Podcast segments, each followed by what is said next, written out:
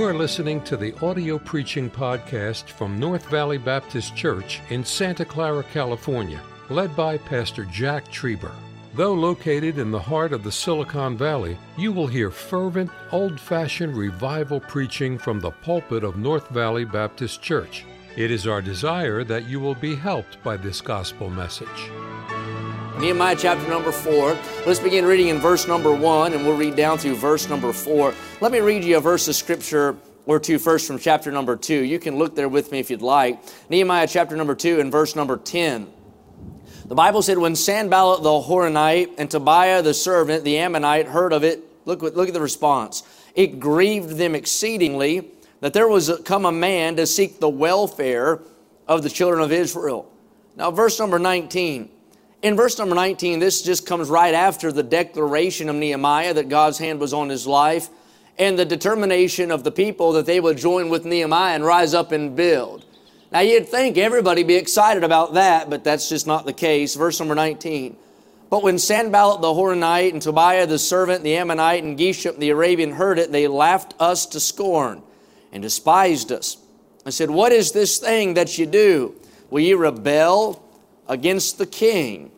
Now look with me in Nehemiah chapter number 4 and verse number 1. We're going to think about these individuals tonight. The Bible said, But it came to pass that when Sanballat heard that we builded the wall, he was wroth and took great indignation and mocked the Jews. And he spake before his brethren and the army of Samaria. By the way, it's amazing how these kind of people gravitate toward one another. It kind of happens like that at youth camps as well. It's amazing how rebels have this radar. And they can be from different churches, different states, different sides of the country, and within an hour they find themselves on that first day of youth camp. Well, the same thing happens in churches. And the same thing happens out in society. These kind of people just sort of gravitate toward each other. There's a crowd together, says his brethren, the army of Samaria, and said, What do these feeble Jews? Now, watch this. He'll ask five different questions. Will they fortify themselves? Will they sacrifice? Will they make an end in a day? Will they revive the stones out of the heaps of the rubbish which are burned?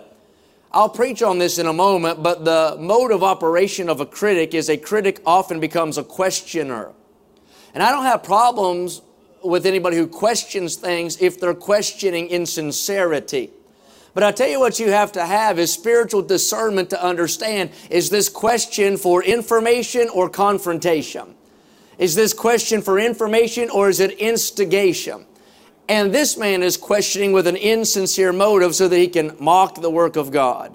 Verse 3 Now Tobiah the Ammonite was by him, and he said, Even that which they build, if a fox go up, he shall even break down, look what he says, their stone wall. I'm not going to preach on that word, but I circle that word there, and here's the problem Tobiah is saying it's their wall. It's not their wall at all, it's God's wall. He's not attacking Nehemiah's work, he's attacking God's work. It's not Nehemiah's purpose, that is the will of God being accomplished. That's what they're attacking. In this passage, we have Sanballat, we have this man named Tobiah, we have a crowd, there's a man named Geshem in, Geshem in chapter 2, and they are anti the work of God. And I know that might surprise you, but there are people, both without and within, no matter what the job is, the work is, they're going to be anti or against whatever God's trying to do. They're scorners. They're critics. They're those that are antagonizers. They are enemies of the work of God. Tobiah makes a statement that he thought was clever. Obviously, he wasn't the t- sharpest tool in the shed if that's the best he could come up with, but here's what he said. He said, You see that wall Nehemiah's building, this wall that's halfway erected all the way around the city? He said, That work is so feeble, that work is so uh, uh, uh, frail, that if a fox, something as small and nimble as a fox, were to jump on that stone wall, that stone wall would just come tumbling down. He's trying to take a shot. Now, tonight I want to preach on this thought.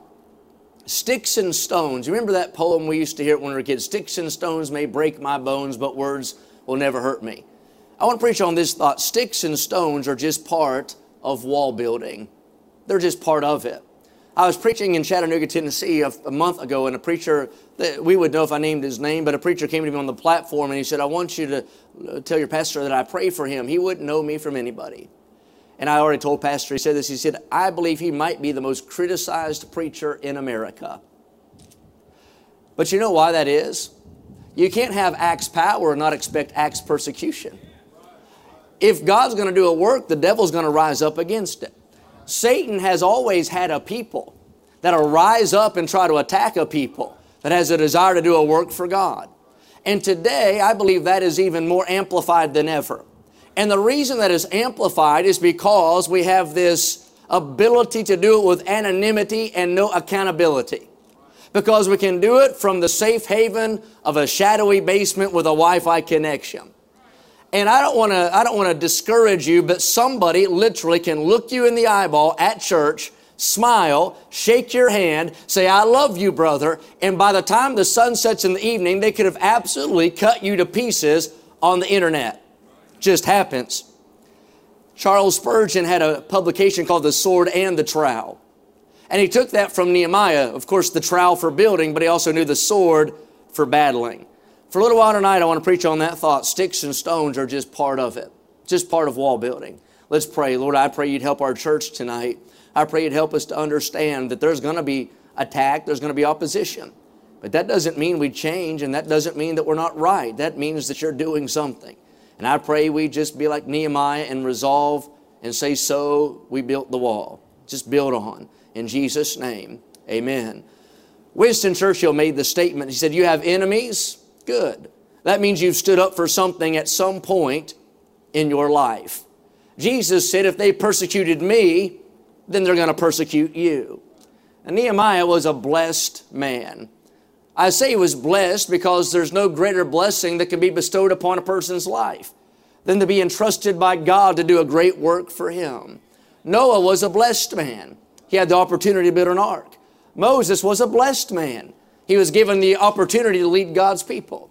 Paul was a blessed man. He got to carry the gospel to the Gentile world. And on the same note, no doubt about it, Nehemiah is a blessed man. Now, Nehemiah's job wouldn't appeal to someone who's lazy or someone who's a coward. His job was hard work. And his work required strength and his work required conviction. Nehemiah would be called to rally the remnant to join together and rebuild the walls of Jerusalem. Now, that would be a totally overwhelming undertaking for Nehemiah. But Nehemiah had faith in God. And that faith in God enabled Nehemiah to have enough vision to see that that rubble could be revived and the walls could be rebuilt. And God put it on his heart to rebuild the walls and rebuild the walls he would. Now you would think that everybody would love Nehemiah. I mean, how could you not love a man that was not living for self, but was living for others? How could you not love a man that wanted to seek the welfare of his nation? How could you not be for a man that wanted to bring revival to that which was a reproach? You would think Nehemiah would get the key to the city. He'd have much fanfare, but you study his life and find out that just wasn't the case. I remember being taught that little verse, probably kindergarten, maybe before that. And it says, Sticks and stones may break my bones, but words will never hurt me. Well, tonight I want you to think with me on that thought. Sticks and stones are just part of wall building. I read a quote that said, For every action, there's an equal and opposite criticism. The Apostle Paul wrote about the opposition he faced in his own ministry. And he referred to his opposition as, called, as being called cruel mockings. Now, I don't believe the Holy Spirit just had Paul pin that word cruel as filler for the page of your Bible. I believe what Paul endured was cruel on every account. Now, who wouldn't love the Apostle Paul? Paul was a man whose life had been changed by the grace of God.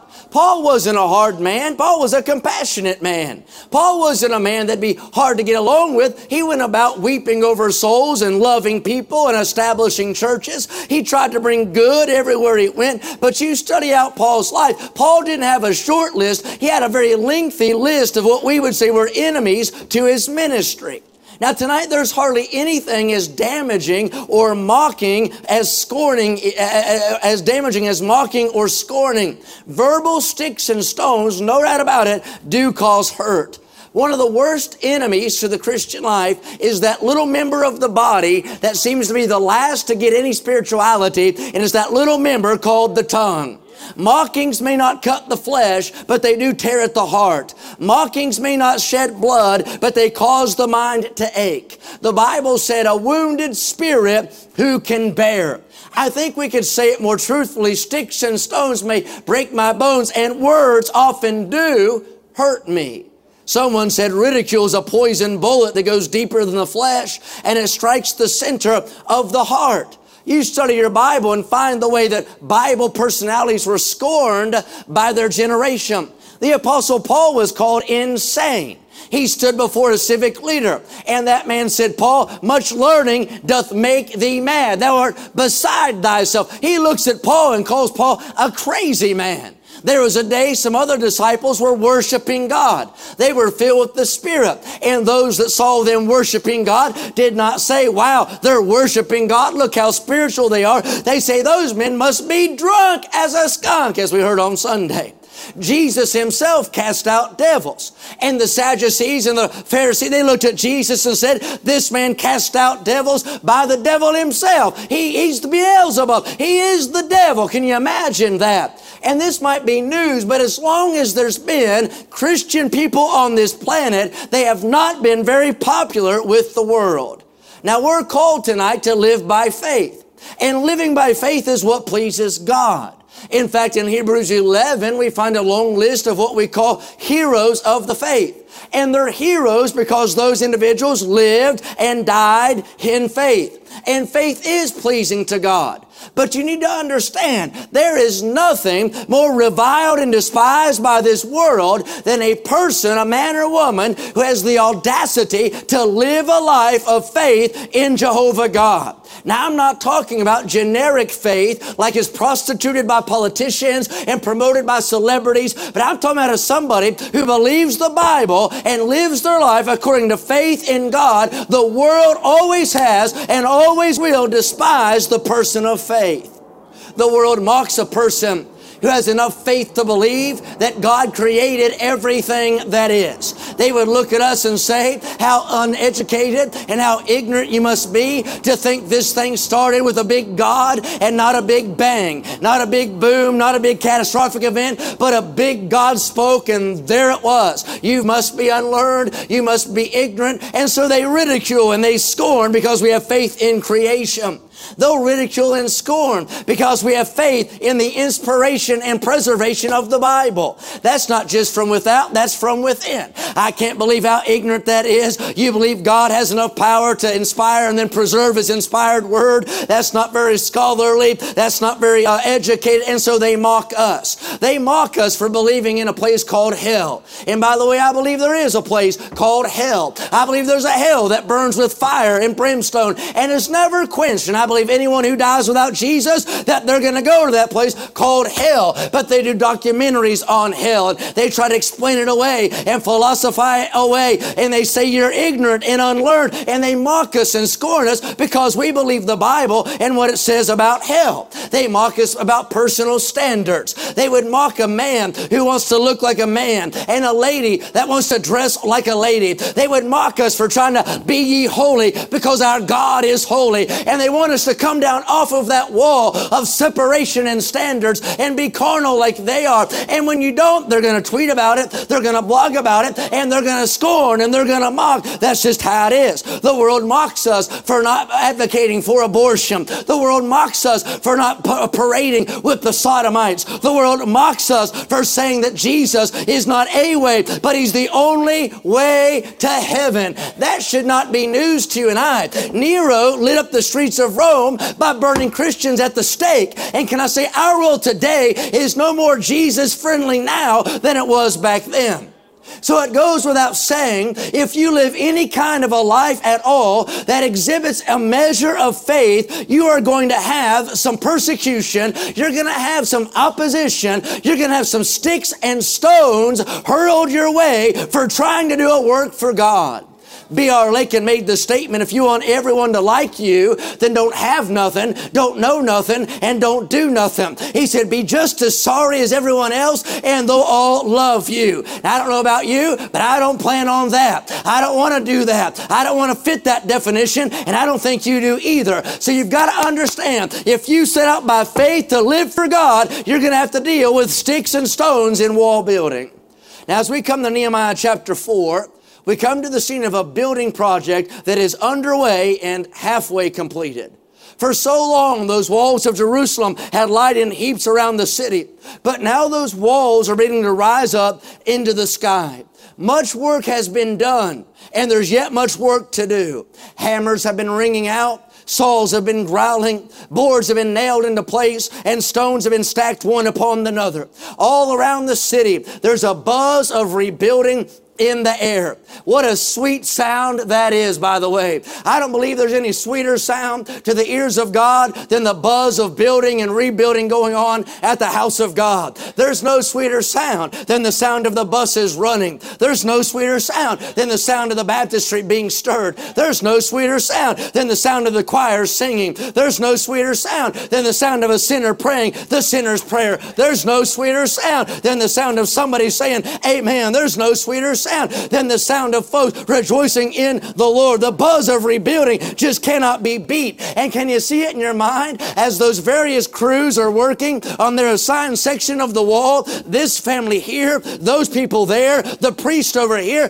and now the walls of Jerusalem, not in sections, but simultaneously are rising up around the city. That creates a perfect storm for Satan to step in and trouble the situation. When you have a unified people that have a desire to work and God is blessing, you better believe the devil is going to rise up and try to thwart the work of God. Anywhere God is moving, anywhere God is blessing, anywhere the hand of God is falling, the devil's going to attack that place. Now in chapter 4, we're reintroduced to a man that first slithered on the scene of the Bible in chapter number 2.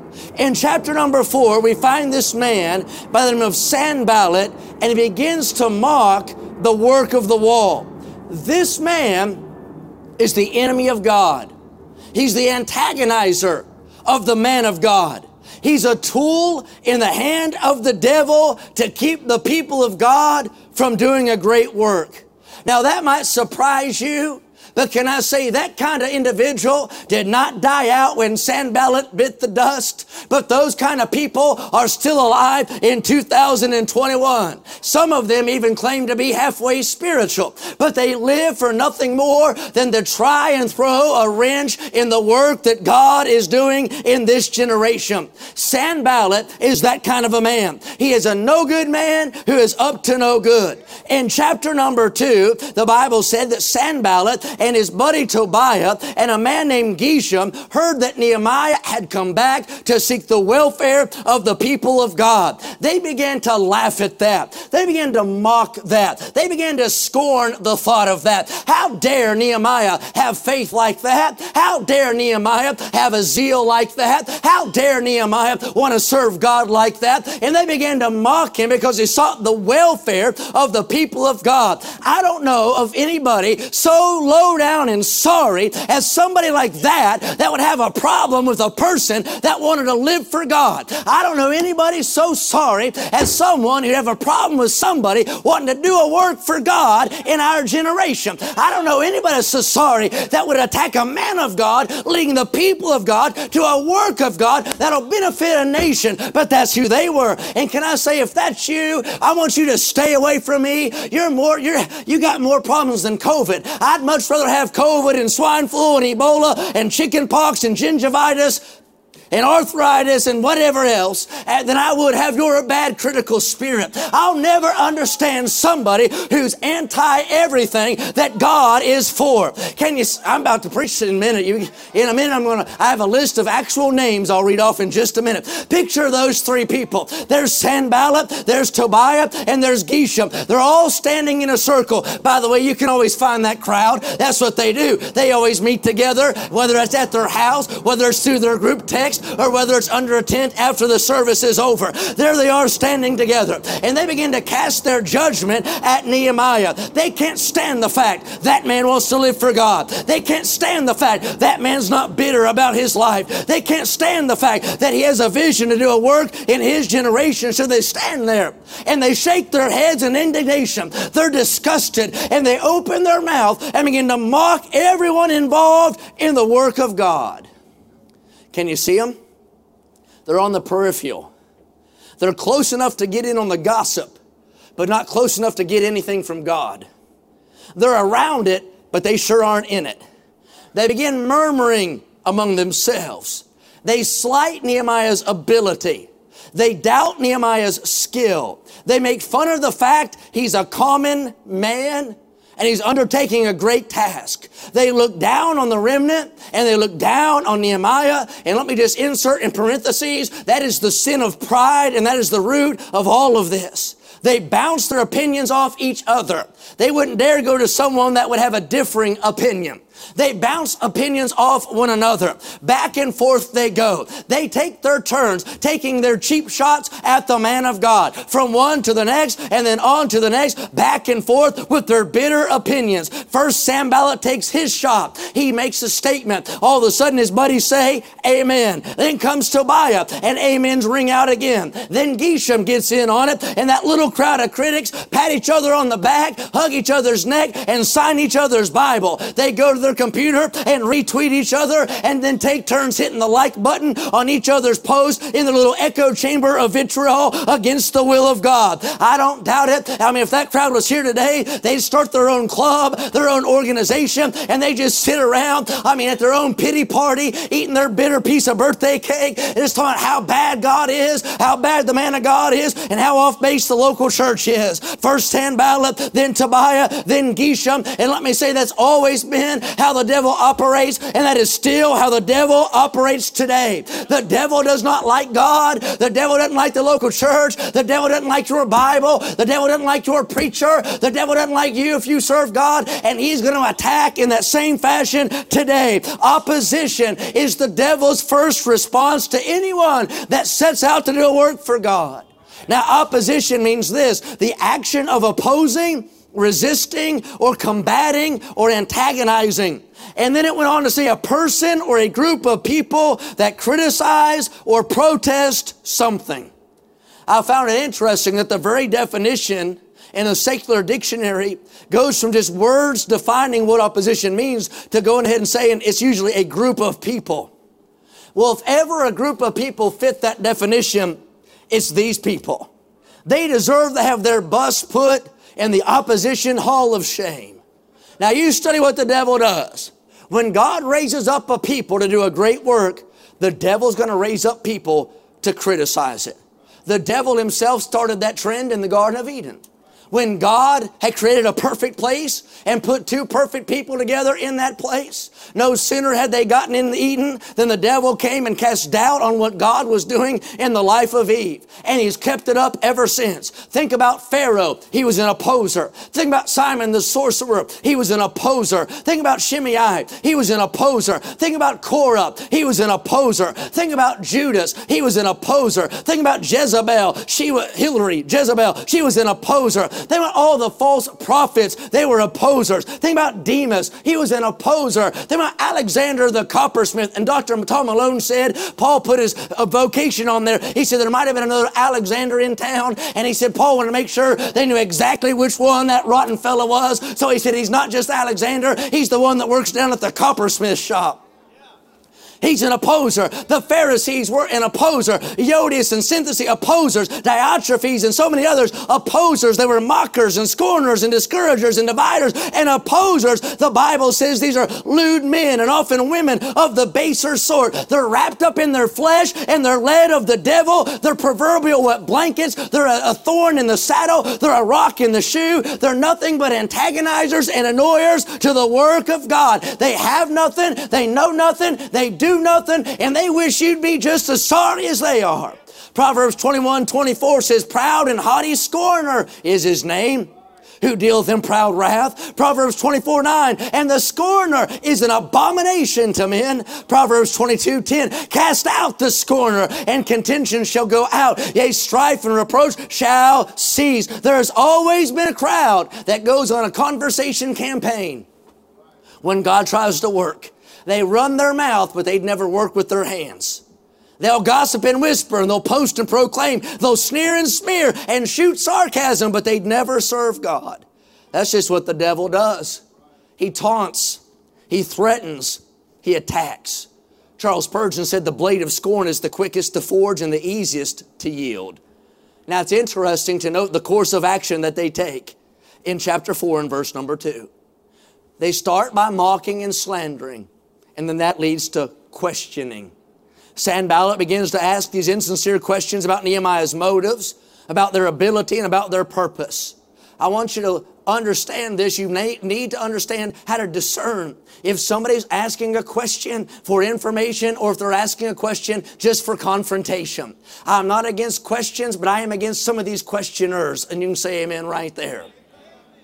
Paul said, avoid foolish questions which do gender strife to Timothy. And then he said it again to Titus, another young preacher, avoid foolish questions and these endless things about genealogies. He said they're not looking for answers, they're looking for debate.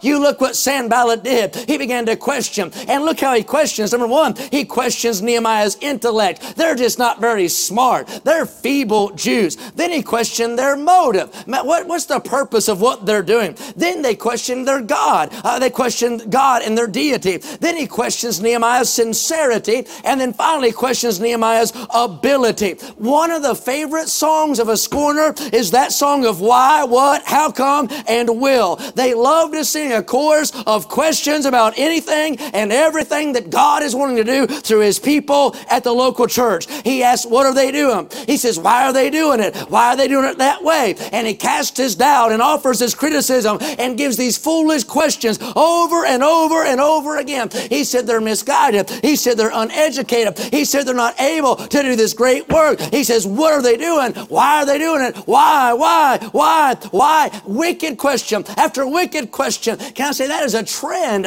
in our generation? I mean, nobody anymore. The Word of God's not good enough. Pastoral authority is not good enough. Everything's a why. Everything's a what. Everything's a how come. Everything's a, if it's not broke, let's break it and then get something new. Can I say that is anti-God? That is anti-Bible. That is anti-Christ. You don't find that. Paul said, be ye followers of me as you have us for an ensample. We're supposed to continue thou in the things which thou hast learned. But you better believe it. Sticks and stones come whenever you try to build a wall for God. And it comes to these scorners, these mockers, and these foolish questioners. What's mind blowing to me is at the center of this negative storm, there's still a man and a crowd that just want to serve God. It's crazy to me. As if it wasn't hard enough to carry these stones. As if it wasn't hard enough to carry these logs. As if, as if it wasn't hard enough to keep the remnant together and remove the rubbish, there has to be a crowd of adversaries circling the sky like buzzards, intimidating and mocking and laughing and scorning the work of the wall. Then you come down to chapter 3, or rather chapter 4, verse 3. And Tobiah makes his statement. Now, as far as I can tell, Tobiah has not done very much anything in his life other than mock a man of God. He hadn't built any city walls. He's not ever cut a, a, piece of lumber, as far as I can tell. I mean, you know, if you want me just to go verse by verse, I don't find that in verse by verse. He's not carried a stone. All I can find on his resume is he's a scorner. He probably hadn't built a bus route, a birdhouse, or anything else. Tobiah opens his mouth and begins to mock the building process. He said in verse 3, even that which they build, if a fox go up, he shall even break down their stone wall. Basically saying that wall, that wall's so weak, if something so small as a fox, not even weighing 20 pounds, were to jump on those stones weighing several tons, that fox would knock down those walls. I can see Tobiah step back, man. He probably like a peacock, you know. Take, I'm, I'm following that message on Sunday. Like a, he, he takes his his lapels and puffs them out like that, and he thought he's pretty smart. Can I say he's not the sharpest tool in the tool shed? If he thinks that's a good comeback, I mean, he's definitely a tool, just not a very sharp one. And, and here's Tobiah making his statement, and I can see as they condescend and, and they're like adolescents on the playground, they begin to laugh at what he said. They're almost like the kids that say, "My my my kickball team's going to win." No, my kickball team's gone on. That's kind of the level that these guys are living at. He's throwing these sticks and stones at the man of God. Sanballat joins in. Geshem joins in. The army of Samaria, they all join in. I read a quote that says, criticism is work for a second-rate mind. Well, here you find a first-class meeting of a bunch of second-rate minds. If you continue on through the chapter and you go all the way into chapter number six, it's amazing the length that these people go to try to stop the work. They go from just laughing and mocking and scorning to literally uh, planning a plot to infiltrate and kill Nehemiah. That's a stark warning to us tonight that our adversary is a roaring lion. And he is not playing just for pride, but he is playing for keeps. He is in the devouring business, and he is doing all that he can to try and take down the work of God. There's been a Sanballat in every generation. There's been a Tobiah in every age. There's been a Geshem in, Geshem in every single era. Every time a man of God and a church of God say, let us rise up and build, there'll be a crowd that says, well, let us rise up and scorn. Let us rise up and mock. Let us rise up and try to keep them from getting the will of God done. There's one in every town. There's one in every city. There's one in every state. There's one in every family. There's one in every church. They are scorners and they are critics to what God is trying to do. But here, let me apply it and we'll be through. Let me apply it. The Bible says, Woe unto you when all men shall speak well of you. Jesus said, Yea, and all who will live godly in Christ, or the Bible said, Yea, and all who will live godly in Christ Jesus shall suffer persecution. And tonight the message is this. You've got to go ahead and understand that whenever God is blessing a place and we endeavor to do something that only God can do through us by faith, that we are not going to get a parade of roses from this world. We're not going to have a long list of people wanting to congratulate us for living for Jesus Christ. The devil does not attack a dead church, but he sure will battle against a living church. The devil doesn't battle a church that doesn't believe the Bible. The devil doesn't fight a church that isn't winning souls. The devil's not against a church that doesn't take a stand. But you let a church take a stand. You let a church preach the gospel. You let a church have a vision. And you better believe the devil is going to rise up and fight against that church. Lester Roloff used to sing the song, It's a battlefield, brother, not a recreation room. It's a fight and not a game. I say, whoa unto the preacher that is too sorry to take a stand because he doesn't want the scorn and the slander and the criticism. So he compromises to get the heat off of his ministry. I'd much rather have the heat from the world and the hand of God on what I'm trying to do for the work of God than to be welcomed by this place. It's going to hell anyway. I just rather stand for Jesus, preach the Bible, love on sinners, take the fiery darts if I have to, wear the bullseye for the devil. That's okay. Must Jesus bear the cross alone and all the world go free? No, there's a cross for everyone, and there's a cross for me. Must I be carried to the sky on flowery beds of ease while others fought to win the prize and sail through bloody seas? Can I say, if we do a work for God, it's going to take more than that brand of Christianity that wears their rubber J, uh, uh, what would Jesus do?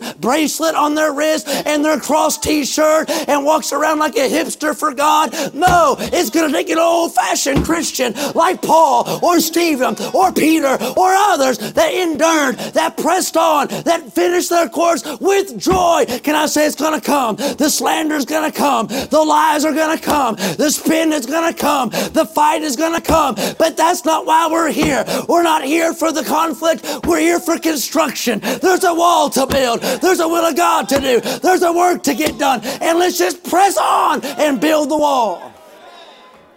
I like what he says. No person with half a brain looks for a fight, by the way. But if you have a church, you're going to have a fight. If you have a bus route, you're going to have a fight. If you have a Sunday school class, you're going to have a fight. If you have a Christian school, right? Going to have a fight. If you have a college, you're going to have a fight. Now, no person looks for a fight. There's nothing within me whatsoever that likes drama. If you want to get knocked off my buddy list, be a drama mama. I do not care for that whatsoever. I don't care for conflict. I'd lose sleep over it at night if I thought I said something that hurt you. You might not even think about it. It might not even have affected you. But if I think it did, I hate that. I'll lose sleep over it. I don't like it. But I do say this I am called to earnestly contend for the faith. I am called to war a good warfare. I am called to endure and be a good soldier of Jesus Christ. Now, if I had my way, we'd sail through life. We just love each other. We'd all just live for the Lord. We just serve God and help people. We wouldn't come to church with pride or petty differences or trying to politic for a private agenda or some position. We just come to see Jesus. We wouldn't come to gossip. We just come for God. If I had my way, we just preach on Jesus and win the world to Christ. We just have revival every service until Jesus came back in the rapture. If I had my way, the world would be grateful that we're here. They wouldn't be trying to shut us out. They'd be trying to help us get in. I, I you, if I had my way, they'd say thank you. When the preacher preaches morality, they'd say thank you for upholding righteousness. They'd applaud the fact that we salvage broken lives and citizens of our city. I mean, if I had my way, there wouldn't be any lying. There wouldn't be any slander. There wouldn't be any gossip. There wouldn't be any secret societies that want to cut down the man of God. If I had my way, I'd much rather carry an olive branch than swing a sword. But the truth of it is this that's not going to happen while we live in this world. We live in a world today that is absolutely anti God, and we are soldiers in enemy territory, and every day we're going to face opposition. We have a devil that hates our guts, and we're going to face opposition. The devil has his disciples, and we're going to face opposition. I wish I could preach and everybody'd say amen. I wish we could win souls and everybody'd say amen. I wish we could have a Christian school and everybody'd say amen. I wish we could have an old fashioned church and everybody would say amen. I wish we could just preach and live a Christian life and not have any sticks and stones thrown our way. But that's not the case. That's why the songwriter said, Onward, Christian soldier, marching as to war. That's why Paul said in Ephesians 6, put on the whole armor of God. And that tells me if we have to have armor, then we must be in a battle. In 1 Corinthians, Paul said the weapons of our warfare are not carnal, but mighty through God to the pulling down of strongholds. Sticks and stones are part of wall building. If you don't want to fight, then go find a dead church. If you don't want criticism, then go join a dead church. If you don't want to take a stand, go someplace where they don't take one. But I'd rather have the hand of God and the blessings of God and endure the sticks and stones so that we might build the wall. I believe, and I'll finish, I believe a lot of Christians have fallen out. It's not because they disagree with the doctrine, but it's because they could not balance the warfare with the work. When I first got saved and got into the ministry, all I knew about it was what I read about in the books printed by the sword of the Lord. And most of those books just talk about how many people came and got saved, how these preachers ran 6,000 on Wednesday night, how folks wrote songs and everybody sung their gospel songs. There wasn't a whole lot in there about the fact people might not like you. I can still remember the moment. I remember where I was. It was, I remember I was in a trailer in Newport, North Carolina, preaching for Clyde Eborn FBN Radio. I was 23, I think, years old. Des was with me. And somebody sent me a text message and said, Have you seen this article yet? By the way, you do not help your pastor or me when you send us an article about somebody making fun or slandering us. That does not encourage me at all. I don't like print that out and put it on my office wall next to your picture for idiot of the month. I'm just kidding, but anyway, in in the love of God. But anyhow, but I remember, thank you back there. I remember that uh, somebody sent me that, and I looked and I couldn't believe it. There was a whole forum and I was a 23 year old preacher. I didn't have a dad that was a preacher, a Bible college that sent me out. I was just trying to serve Jesus. And I had a, I had a long thread, and it was all negative. One person said they had to play his preaching at Guantanamo Bay to torture the terrorists. And I'll be honest with you, I kind of thought I'm for that if they won't play it there. It's better than his church people having to sit and listen to his and get tortured in their services. Amen, right there. One female popped up on there. I was going to say lady, but the Holy Spirit wouldn't let, let me. One, one female popped up on there and said, I hate him. He comes to our church every year. I thought, well, that's a blessing. I preach to their church every year. Two years I've been in event both times. And she just said flat, I hate him. That opened my eyes to the fact that the world does not celebrate a Bible believing Christian. And by the way, backslidden Christians don't either. And by the way, some of the folks you go to church with don't really either. And I think a lot of Christians have fallen out because they did not expect the sticks and stones. They thought everybody's going to love me. Everybody's. Why wouldn't you? I'm just trying to serve Jesus. Can I say if they hated him, they're going to hate you? Jesus said in the book of John, chapter 15, I think it's verse 21 or so, it's in the Bible. He said, They hated me without cause. How could you hate Jesus? We should go around right now. I'll come down there, take the lapel, and one by one we'll stand up. We'll start, Brother Rasty, give me one reason you hate Jesus. Mofi, give me one reason you hate Jesus. Right? What does ask you? Brother Moats, no, he might give me a reason. We'll ask you one reason why you hate Jesus. There's no reason, no cause to hate him. But they hated him because he wanted to do a work for God. just understand this. When we set out to rebuild these walls, there's going to be opposition. But that's okay.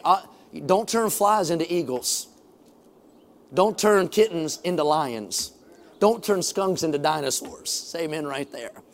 Nehemiah did not let the critics set the agenda. He let the will of God set the agenda. And he said, So built we the wall. Here's what Winston Churchill said You have enemies? Good. That means you've stood up for something sometime in your life. If everybody loves you, then I question the sincerity of your Christianity. Because this world is not our home and we're just a passing through. Thank you for listening to the audio preaching podcast from North Valley Baptist Church in Santa Clara, California, led by Pastor Jack Trieber. For more information about our ministry or to find out how to get in contact with us, visit our website at nvbc.org.